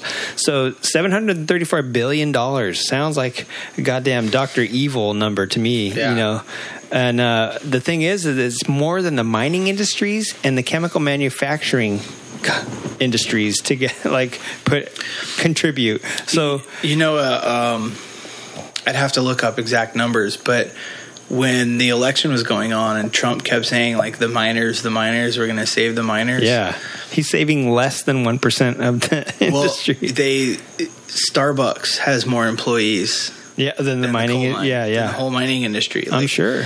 it's not a big part of what we have going on. Yeah. Like, I, I think well, he was going to- for an easy win there. Then Oh, it was just it became because of something Hillary said. Like that industry became like this thing, but and they want to fight clean energy, and part of it's like, dude, it's time to move on. Like, go find a new job. And I get it. Like, a lot of those people live in these towns that that's all there is. Yeah, but I was going to say I think that's what it was was a, a call to the blue collar coal miner where there's nothing left. Yeah. But but actually, point zero zero one percent of yeah, our workforce. Listen, like, let's open more. Let's open more racetracks instead of closing them down. Let's open them up, and Yeah. this contributes. The power sports industry contributes 4.5 million jobs in the U.S. alone.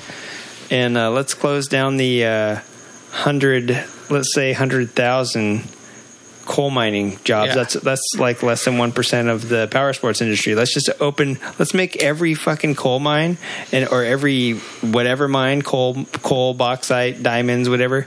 Let's just turn them into Erzberg rodeos all over the the East Coast, and then turn these into power sports jobs, my friends, and and promote motorcycling. Uh, so yeah, the power sports industry. That was the fakie. We contribute 2.2%, so more than a coal miner. Um, and uh, headline number four The man swims off after trying to steal a motorcycle. This happened in Hillsborough, Florida, Hillsborough County, Florida. A man tried to steal a motorcycle, um, and was, the police were called. When they arrived, he jumped into the Alafia or Alafia River and swam off. I'd say he made a clean getaway. Dun, dun, dun, dun, that joke. But uh, I, I actually read the police, like the uh, the uh, the Hillsborough Examiner or whatever the hell their newspaper is called, and it's like, yes, the man was in the river, but the police were unable to f- find him. He is still at large. So uh, a, mo- a wet motorcycle thief's running around Hillsborough County in Florida. If you see him, uh, throw a net What on if they him. couldn't find him because he dried off? They're like, dude, now we just looking for a we just see a bunch of dry wet. guys walking around here. Or if uh, he pulled an Amos Moses and the alligator bit his arm off, so who knows? Uh, yeah, you know what? Speaking of that, uh, I don't know if I'd jump in a river, any river in Florida. Fucking alligator get you. It's kind of sketchy. Either the popo or the alligator. Yeah, maybe I'd go for the alligator. Uh, and number five, navigation updates announced for the Honda Goldwing. It's almost as if they were listening to us last weekend, Chris, when Yeah. you were complaining about the uh, the Tom Tom esque. I bet it stays the same. I bet that stuff stays the same. Yeah. So here's what they do because you were talking about how they released last year, and you know they're made a year before. You were absolutely 100 percent correct. Phase one is available right now to uh, I think October 4th. Phase one was available, and you could download it from Honda. Uh, powersports.honda.com, which is Honda's American motorcycle uh, website. And you can go there, and owners can get phase one. Phase two is coming again either later this year or early next year. And that's just going to be more upgrades and more, you know, more basically map navigation upgrades. The way the map works, like the functionality, all that stuff is supposed to be getting better with phase one and phase two, respectively. 2017 and older Goldwing owners can purchase their upgrades directly from Garmin. So you go to Garmin and you download it. So you're right. It's not gonna. Mm, it's not gonna uncomplicate the way that you input information, but what it will do is make everything more accurate and e- a little easier to use. Hopefully. So, we joked about it being Tom Tom esque, when literally you have to buy it Garmin-esque. from Garmin. I have an old Garmin and it's such a hunk of junk. So And And- really, like, we live in a day and age when, like, why does there even GPS on the bike? Like, put a phone mount up there. yeah, I know. I know. I had my phone mounted to Spamla and I was joking about it because I was like, dude, this is Too bad the battery wouldn't start the bike. I know. Yeah, and uh, and a report on that, like uh, update. That was our that was our WFO. What's the fake one? Wiggins got it first try. Uh, I'm gonna give him a cigar after the show's over. Good job, Wiggs. I hope you all playing along at home got that right. Let's move on to the next segment. Pretty stoked that I got it first try. I know that is pretty good, but uh, quick Couple up. of them, couple of them are iffy. Uh, you know what? And Carrasco winning the championship, where last week we said she won a race. Like I was like, I think that might throw him off. Yeah, because I knew there was a woman that won the first championship, and I don't Yeah. know if it was a national or world championship. it just happened this weekend, so I was like, maybe he'll confuse last week's headline with this no, someone won something, and maybe it was her, but it, I saw it a couple months ago. Like I saw Oh. a replay of it. She won. She did win a race in Imola earlier this year, and Donington Park. Those were way earlier this year. Maybe she, she won the races, and then she pulled a Colby Carlisle where she just Was it consistent. considered a world event race? Yeah, yeah, And she- was Shayna Texter's considered a national? yeah, Is that what it was? yeah. Because Shayna Texters isn't. I mean, AFT. I don't think is. It's not world. You know what I'm saying? Hers is literally World Super Sport. It's called the World Super Sport 300. So is it part of World Superbike? Yeah, they like race along With World They're like the okay. they're like the Moto Two to World Superbike sort of. Okay. So, yeah, yeah. that might have been that. I mean, Yeah, it, because Imola would have been. She won this then weekend. she must have won her first race earlier this year. yeah, that's what I'm saying. Like Okay. Imola must have been over the summer.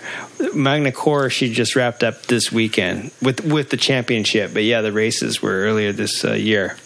So yeah, uh, let's get on to our next segment. It's called the. Well, we'll tell you in a moment. What's the matter? You can't trust that pickle as far as you can throw it? Well, now with Klopman's, kosher dills have never tasted more fresh. Yes, made of 100% kosher dill in their own secret recipe brine, Klopman's will give you the energy you need to get out there and ride it like you stole it. Klopman's, the official pickle of motorcyclists everywhere. All right, everybody, we are back. It is later than an alligator here. We're gonna maybe wrap up here pretty quick. Um, there's something that happened that nobody's talking about, and I don't know why. Uh, we're gonna be the first people to cover this, uh, especially with this coming out on Friday. But Indian, Indian came out with uh, a new dark horse. Did you see that? I guess so. I'm just kidding. We're going to talk about the FTR 100. yeah. I, it's out. It's official. Yeah. They built an FTR 1200. Yeah, it's actually Monster. it's I actually mean- the 1200. Yeah. Yeah. Okay. So, yeah, this is big news. Uh, I've seen it everywhere, and everybody's been talking about it. And They've also they've put a lot of hype up about it too. But um, I honestly, yeah, overall, I would give it a really high rating. yeah, it looks good. I think. I would say an eight out of ten. Yeah. Yeah, I think I agree with that. I think it looks pretty good. Um, it's got 120 damn horsepower, which is pretty damn good. Pretty It's fucking lame for a 1200. pretty lame for a 1200. 120 horse for a 1200. What do you think the Harleys make? What what Harley? The Sportster Sporty 1200. It's an air cooled pushrod motor, apples and oranges. okay. And I know that they make around 80. Yeah. What about a? Let's see. What's another? What about a Monster eight? Well, what about a Monster 1200? What do you think they make? I saw a spec for this 140, 150. yeah. Yeah. So I think they're not too far off the mark. you know what? They're not that far off. Um, price point's good too. They start at 12 or 12.9. Yeah, I, I saw the British pounds and I I didn't convert it, but yeah, that sounds about right. Because Yeah. there's there's a base model and then an S model which has adjustable suspension, basically. There were three models. oh, really? Oh, I only think saw so, two. I I thought there were three, but maybe it was just a base and an S. Yeah. Yeah, you got like old, better suspension, adjustable suspension, Yeah. and better paint schemes. Yeah, probably. You can get the race replica maroon, Yeah. which is kind of gross. the only thing that I didn't like, and I get why they do it, they call them the oldest motorcycle company in the U.S. In the U.S., sure. Or maybe they said first. Either way, that's a lie. Polaris wasn't around that long. The only thing you have in common with Indian motorcycles is a name. yeah. Like you're not, but Yeah. that's a side rant. Yeah. Anyway, uh, overall, I like it. My biggest complaint is, and a lot of people don't agree with this because they want a quote street tracker. But the thing is, when you have 120 horse, oh, and it's heavy as fuck. It's like 500 pounds, which was funny because I said, you know, when they did the concept, I was like, when the RSD team gets that and they race Hooligan, it'll be the gayest fucking thing to happen to Hooligan since, well, since the RSD team. But it's five. It's like 480 pounds or something like that, maybe more. Uh, So- that sounds about right. Yeah, it's it's a said- heavy Ducati scrambler, so it's not really that gay for Hooligan. It's if actually I said fits right in. 483, I don't think I'd be too far off. I think about three pounds off. Wow. Or 17 pounds. I think it was under five. I want to say it was 480. Yeah. Um, but I wonder how many listeners are laughing their ass off that I said the RSD team was the case. I know. Look at it. Since I know some of um, um, I bet they were laughing at that. But yeah, I, it's heavy. It, it's weight wise. I think they dropped the ball because what you can get a, a Ducati Monster at is way lighter than that. And then to me, it's a street bike. Like Yeah, emphasis on street, not on tracker. Yeah. When I saw 120 and adjustable suspension, that's the first thing I thought of was uh, street. You know what I'm saying? Like basically, like this is a street tracker kind of. And uh, I looked. I was looking at the. I didn't really look at the specs, but I did read a couple of the um, what do you calls it? I, I was reading some of the review er, reviews and stuff that's been coming out already from Intermot, which is basically where I saw it got launched from, and uh, yeah, I saw a lot of people saying that it's not exactly the prototype, but whatever is like some stuff is great that it's not the prototype because the prototype is filthy ugly. Well, and that was it too. I um, I thought it was funny. All the people that were um, so so so hyped on the prototype, and I'm like, dude, it's a prototype. Yeah, Like the EPA is not going to let those pipes fly. Like there's no taillight on it. There's no license plate holder on Yeah. it. Like there's so much stuff you have to put on it for production. It's not going to look anything like that. turn signals have to be a certain Yeah. you know license plate. So much stuff. Um, Uh, they also did a FZ 09 looking license plate where it's mounted up, down off the swing That's arm I, too. I think that's a Euro thing they have to have for something over there. So they're just kind of bringing it over here because they make it, I guess. But overall, like I said, what I say, eight out of ten. yeah, Uh, so I would do 17 inch wheels. That was my big complaint. It is cool. Dunlop did special tires for it. So um, go out and buy a brand new one, ride it, and then park it because tires aren't going to be available for the next six months or a year. Um, to give you an idea, a way more common tire, or that you would think would be common, is the new Goldwing, and you can't get the rear tire for it yet. But it's also bitching because if someone has a bike with an 18 inch rear wheel and a 19 front, and you want to go flat like hooligan racing, now Dunlop's going to make tires. yeah. And honestly, to be honest, I don't even know. Are these on 19s or something? 19 front, 18 rear. Okay, because I was going to say I don't. I didn't see the specs on it. Which as to that. again, for a street bike, is better. I don't think 1919 would be that desirable for the street. yeah, You know, um, yeah. Usually the back, a, a smaller back tire, unless you're on a well, Bagger it's a cruiser. it's a taller sidewall. I bet the rollout's pretty similar. the overall height is probably the same. Yeah, yeah, Right. Yeah. But um, you know, and that actually might handle pretty well too. Yeah. But as far as a flat track, as far as the street, they said the knobs are closer and they're harder compound and a harder, uh, stiffer carcass. So it might be a decent street tire, but it's not going to be like a set of nice sticky Bridgestones or Pirellis and 17s. Yeah. So the bike to me is capable capable to be a track bike, but those wheels and tires aren't. So that's my big complaint. Um, I've heard that the fuel tank goes under the seat into the tail, so it might be hard to change the tail section.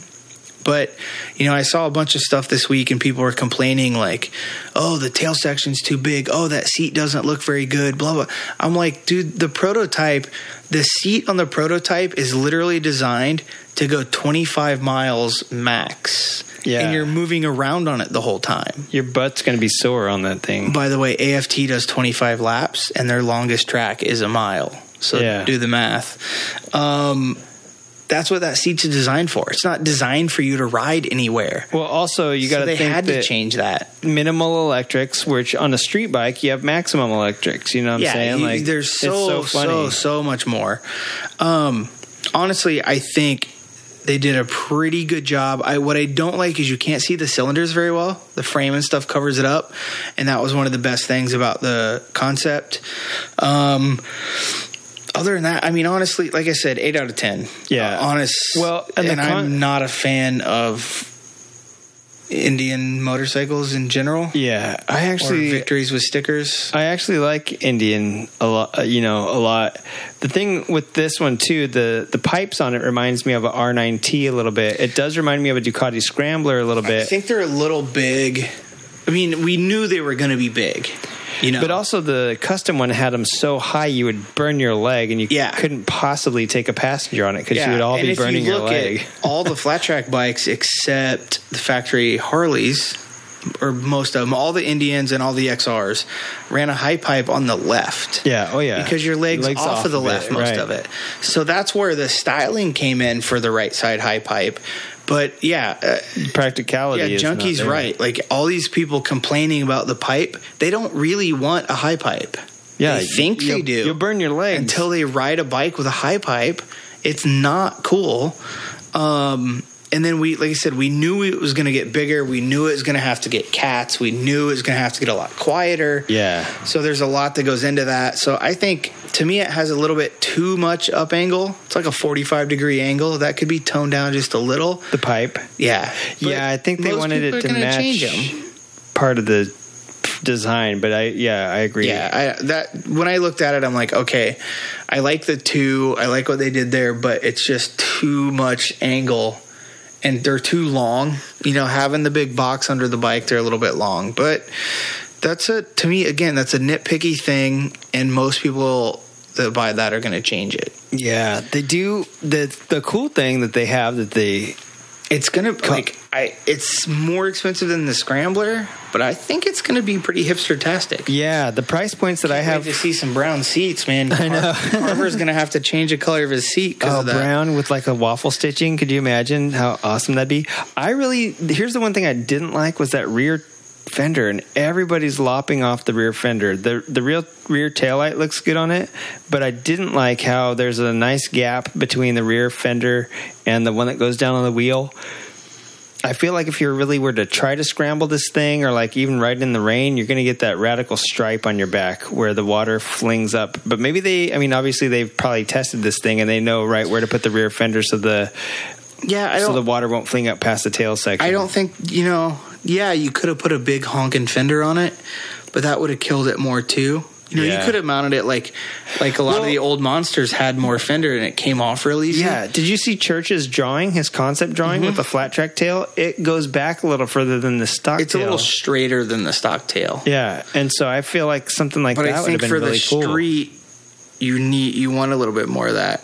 And the way the tail light is, it's kind of big, but it's kind of very well done into the tail section. Yeah, I liked it, and I like that it looks like a Camaro or like a, I mean, it, it has a very American muscle car look to me. Um, the thing that these things do come with that's pretty interesting is that they come with like they don't say as an IMU, but they have a lean angle sensor that um, helps the ECU calculate uh, stability control, traction control, and even wheelie control. So it's kind of like a BMW S1000RR early stage IMU. It's got three mi- ride modes, which is sport, standard and rain or something like that. And uh, each one does like a different throttle that response. all pretty basically. standard now. Yeah, that's what I'm saying. They didn't they didn't go with the old. It's not like trying to compete with the Sportster basically and try to be like a cool No, image I bike. it's like got way more because they have ABS, which is The cool part about this, though, is if Harley's smart, now they have time. Now they can go buy one of these. They can pull it in. By the way, I don't think Harley's. I know they've done it because I know there's like a CBX in their museum and stuff. But you can go buy one of these. You can pull it in, and you can go. We have a Street Fighter coming out next year that needs to be better than this on paper yeah. because this is not as good as a Ducati Monster on paper. It's not near as cheap as a Scrambler or an FZ09. Um, it's about the same actually as a Duke 790, but heavier. Um, you know, less power and heavier than a Ducati Monster at the same price. So it's, but it's still competitive. Like a lot of people going and buying a bike like that aren't like, oh man, it's 100 pounds more. I'm not buying it. Yeah. But now to me, what it does is, and it's not a bad thing for them to be the first one, but they showed their cards, and now that Harley Street Fighter has something to compare to. Yeah, that's what I was going to say too. Is So that I that's think a good comparison? At a very similar price range, maybe a little better, um, and they have. So the Street Fighter only has the 975 in it. That's time to throw it in the trash can and put the 1250 in it. Twelve fifty, right? Um, it needs to have if it's a few cc's more, like fifty. Is it a twelve fifty or twelve seventy five? Twelve fifty for the Harley. Nine seventy five and a twelve fifty, right? Yeah. So it's got the twelve. So put the twelve fifty in it. Make fifteen to twenty horsepower more, which I know. You know, you're not going to get that out of 15 cc's. You're going to have to tune it a little harder. Yeah, I want to say they might have had that twelve fifty plan for that at some time too. I don't remember. I if they were do believe they did, or it was. Everyone knew they were going to put it in, but it wasn't like going to come out right away. Yeah, Um, but honestly, 120 horse, your 975 better be over 100. yeah, So that's going to be competitive, comparative, um, or competitive. Yeah. Um, make it 50 to 100 pounds lighter. You'd still be heavier than a Ducati, and I think it would do okay. Yeah. Like I, I think that's going to make it. So it needs to be a little bit lighter and make. If you only do the 975, it needs to make over 100 horse, maybe over 105, like 105 to 110 yeah.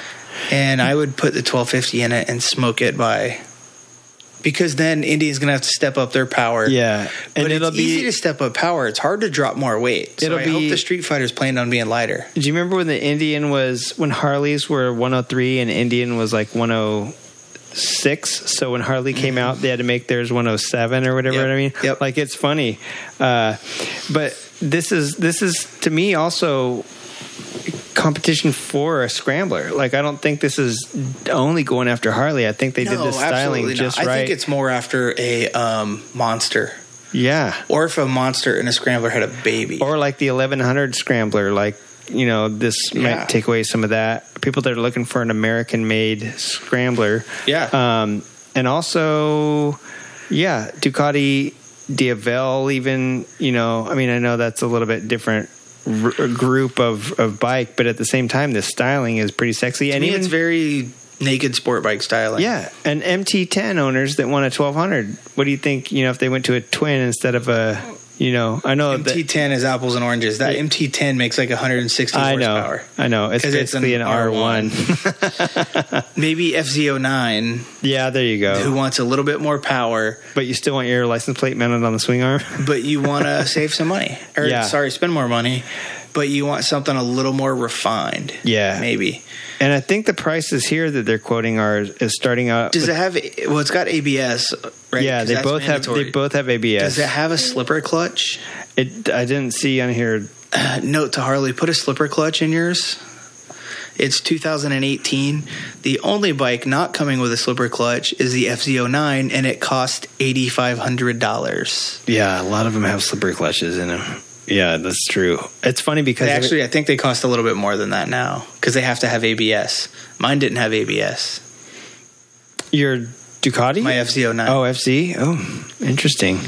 Is that a new thing? Because I, I didn't know that all I bikes. They, I thought they had to. I thought that's why the Groms and stuff had to. But maybe it's the new gens. in Europe, anything over 125 has to have ABS. So I think Okay. they just make it for there because Harley's is still optional on a lot of their 2019 bikes. I've- it won't be optional soon, probably. I've ridden a Harley with ABS. It's kind of not amazing. yeah, they're really weird because they're the only company that I know of. I don't know how Ducati does their ABS, but Harley puts their ABS in the ball bearings, like the encoders is in the ball bearings, Yeah, the wheel like bearings, yeah. instead of on a ring that reads off a sensor. It's really weird. Yeah. they're the only ones that do it like that.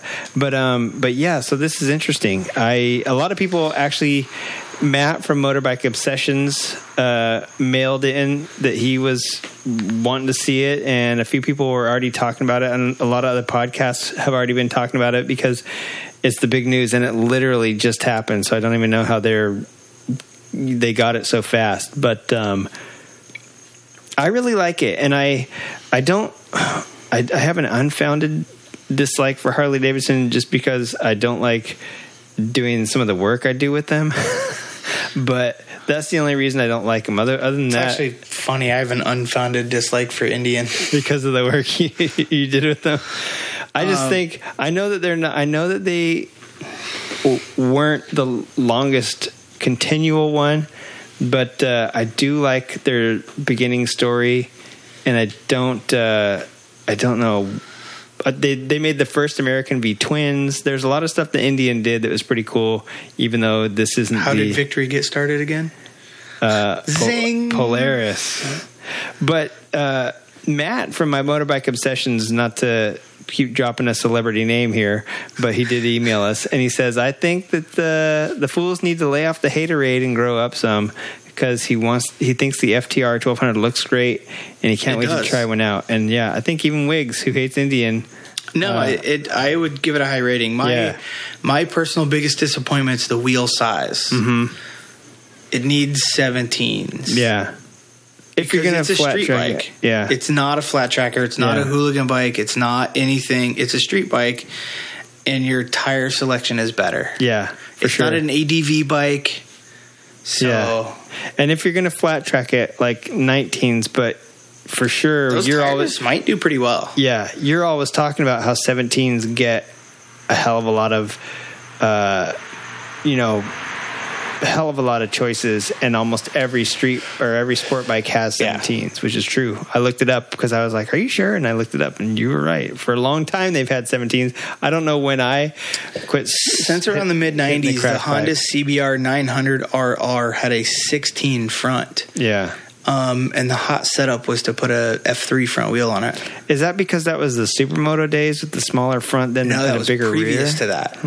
Um, I don't actually know why they had a 16 front. Was it to make the It might have geometry steer? maybe faster? some of the race bikes at the time had a 16. The Supermoto was actually 16 and a half. I remember those stupid half and you sizes. could only get slicks for them. Yeah. And that was because the MotoGP guys were running 16 fives, so the Supermoto guys wanted to do the same. I remember those half weird half sizes for a while. My Supermoto had 17s. Yeah. It was way better. Yeah, half size is no bueno. And uh, nowadays, try to find a good. Nowadays, all those guys that have legacy bikes are like, dude, where can I get? like, I'm just going to switch to Well, I was seventeen watching or something the other day about some Ferrari, and they quit making that tire size. It's like Hmm. a metric instead of like a 17 or 18 because like tire sizes on everything are American size. yeah, yeah, yeah. And it was like a weird metric size. Huh. And uh, I mean, I guess it was an old Testarossa. And I guess in theory, if you can afford a Testarossa, you can afford some new wheels. But they had like Testarossa look-alike wheels that are now American sizes. Right. But I was like, that sucks. Yeah. dude. Especially Having if to- you wanted your OEM wheels on your Yeah, Testarossa or good luck going to a, a concourse where they're going to chew you apart for that. You know what I'm saying? Like they're going to be like, "Hey, that's not the stock." Like when everything Yeah, has to be like OEM. You know, Yeah. that So- nut is an OEM on that bolt. I'm going to mark you down. yeah, but Uh, yeah, no, I, I like the I like the FTR, and I like the fact that they did a pretty good job, and I feel like it's a, a well-rounded American bike that's going to do good against some Japanese and European bikes. I think it will. I do. And I think styling wise, it looks good. Um, you know, they made a huge entrance at EICMA, but uh, whatever. Intermot. Intermot, but is that what still, yeah, EICMA's Yeah. coming up next, and I'm sure they're going to be dropping their AIM, they're probably going to be uh, an IMS. I, I imagine. I don't know. gonna, They didn't have the FTR the concept at IMS Oh yeah, that's year. true. That's true. Uh, I think EICMA and Intermot are like the biggest ones, and they're so close to IMS. Sometimes they don't make it over here on the boat. Yeah. So Well, but being that it's a production and they do have more than the one bike now, Yeah. They always manage to get an Indian flat tracker because they're here. But yeah, getting the actual one or two customs over here from Italy and getting the papers all together before IMS, I think. But yeah, now that it's a production bike, I can't see them not putting that in here. And, um, you know, oddly enough, Indian and Polaris in general sells more than Suzuki in the United States. So, um, really, yeah. So it's a, it's an interesting thing. Polaris making the uh, slingshot, which pro- I don't even think sells that you know as much as Indians do, but a lot of people like that big dresser bagger look, and uh, this is actually just one more thing that they're getting into the younger crowd too. So I mean, they're going to cover a bigger market share. I'd actually Well, I'd actually drop fifteen thou on a new Indian. I think. Sorry. Chris, you look so sad when I said that. I, there's a lot of good stuff out there for fifteen thou. I, you Like a know the can- like you know the definite slider. way, the definite way to beat this thing. Harley, hire Eric Buell back. hire Eric Buell and let him work on the Street Fighter, and it will beat the Indian. That's my Wiggins guarantee. All right. And let him do what he wants. Don't fucking stop him. Just be like, Eric, accept that big ass brake. I've learned there are problems with those rotors warping. Anyway, hire Eric Buell. All right. So there you go, Harley Davidson. And uh, Wiggs, why you give me that look? Oh, you hate Indian that much? I'm surprised I'm still awake. Are Oh. you making weird punchy sound noises? yeah. All right. yeah, all just purple. How do you know which one to hit? Well, I labeled them. That's how I know. Uh, yeah, we got another segment to go, but it's getting a little bit late, and uh, It's a. Oh no, yeah, you wanted another segment. Segment. yeah, that's okay. Save it for next week. Yeah, we can save it for next week. That is uh, going to be our show. You guys remember, assholes, Spooky Spokes is coming up, but it's not like the stories are just going to write themselves. Get your ass down on a piece of. Get your ass on a piece of paper. No, sit down at a table, whip out a pen, Sit on a typewriter. sit on a typewriter, spooky that story. Wiggle is. your ass, and your ass will type out a scary story if it was really that scary. Uh, it's happening at the end of this month.